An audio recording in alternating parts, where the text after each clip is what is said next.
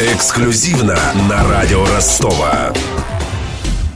Судак любит нежные соусы, еловые шишки можно применять в высокой кухне, а руководству страны нельзя есть на протокольных мероприятиях. Об этом радио Ростова рассказал повар кремлевской кухни Виктор Беляев. Он приехал в наш город судить отборочный этап конкурса «Шефа Ля Рус».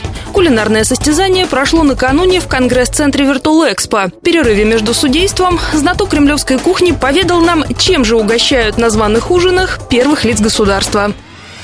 Для справки. Виктор Беляев, 59 лет, родился и вырос в Москве, окончил кулинарное училище, затем по распределению попал в лучший столичный ресторан «Прага». В 78-м получил вакансию на спецкухне Совета министров СССР. В Кремле проработал 32 года, прошел путь от повара до гендиректора комбината питания «Кремлевский». В 2004-м защитил кандидатскую, возглавляет Национальную ассоциацию кулинаров России.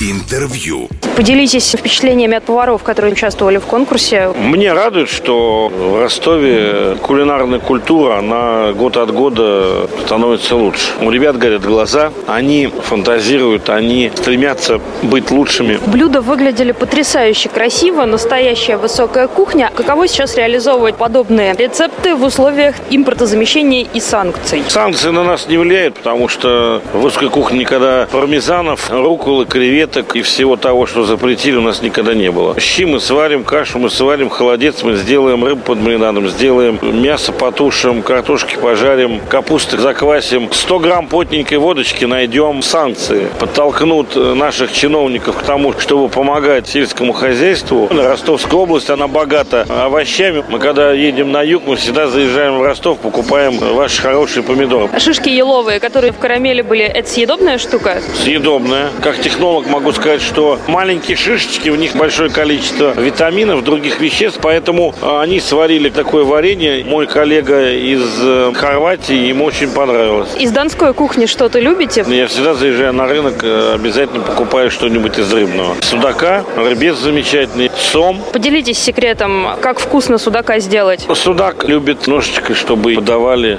соусом. Самый простейший судак по-польски. Ну, его так назвали, потому что вроде бы соус пришел из Польши, заливается горячей водой, порционные кусочки, отваривается добавлением укропа, соли, петрушечки, там, сельдерея, перца. Он варится быстро. Закипел 5 минут, 7 уже он готов. А в это время, значит, вы растапливаете сливочное масло. В сливочное масло трете вареное яйцо, немножко цедры лимона, укроп и соль. И все перемешиваете. Судачок кладете на тарелку, заливаете соусом польским. Вкусноты необыкновенно.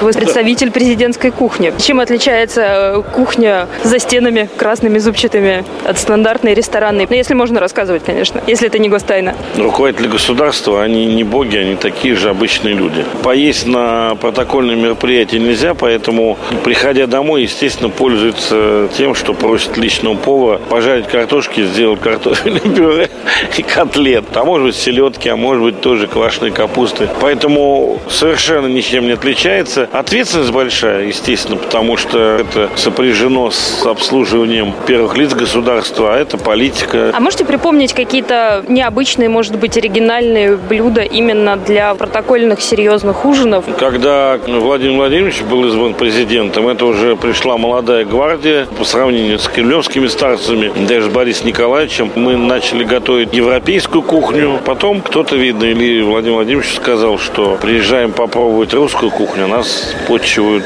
фуагра и так далее и тому подобное. В каком-то, уж я не помню, 2005 что ли, году сказали, что давайте делать русскую кухню. У нас так, у нас из одной крайности в другую. Мы отошли от поросят, мы отошли от осетров, тетеревов, а теперь, значит, пошел возврат русской кухни. Но надо было подавать в европейской подаче. Представь себе, как холодец или э, рыбу под баридадом или в шубе селедку, куда подать каждому единолично, персонально. Сейчас на государственных приемах стараются как бы обязательно, чтобы оперировала русская кухня. Что в этом году модно готовить на Новый год? Высокая советская кухня в лице майонезных салатов еще актуальна? Ну, я думаю, от оливье-то никто не уйдет. Всем оно нравится, особенно на следующий день. Поэтому что исключать, пускай будет. Новый год есть Новый год, праздник хороший, поэтому здесь можно позволить себе немножечко покушать. Традиционно утка, традиционно гусь, поросенок.